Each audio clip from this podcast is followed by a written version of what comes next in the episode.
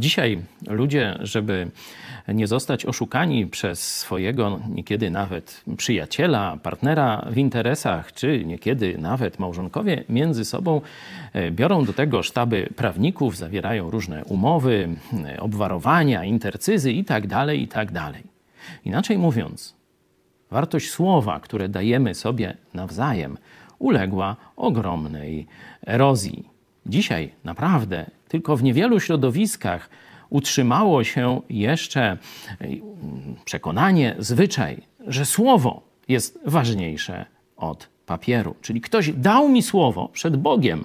Nie musiał, ale dał słowo.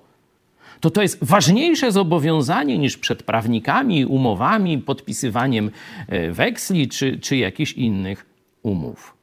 Taki wzór znajdujemy też na kartach Pisma Świętego. Jest bardzo ciekawa historia przyjaźni Dawida, przyszłego króla, i Jonatana, syna obecnego króla. Ciężka przyjaźń, z powodów zewnętrznych wystawiona na ogromną próbę. I w 20 rozdziale pierwszej księgi Samuela, w 23 wersecie, kiedy ta przyjaźń podana jest ciężkiej, można powiedzieć, śmiertelnej próbie, obaj ryzykują życie i sobie je powierzają, padają takie słowa.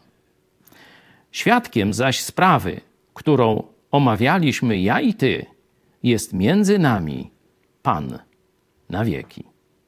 Słowo, którym się związali przed Bogiem, według nich, wiąże ich w sposób daleko przekraczający wszelkie umowy i tak dalej. Kiedyś rozmawiałem z panią Hanią Shen, jak interesy zawiera się na Tajwanie. Tam właśnie ludzie sobie jeszcze ufają. Tam słowo przedsiębiorcy jest daleko ważniejsze niż później podpisana umowa przy prawnikach. W, często przy restauracyjnym stoliku omawiają szczegóły umowy biznesowej. I jeśli powiedzą tak i podadzą sobie ręce, to to ich wiąże, a nie podpisana umowa. Czy kiedyś w Polsce dożyjemy takich czasów?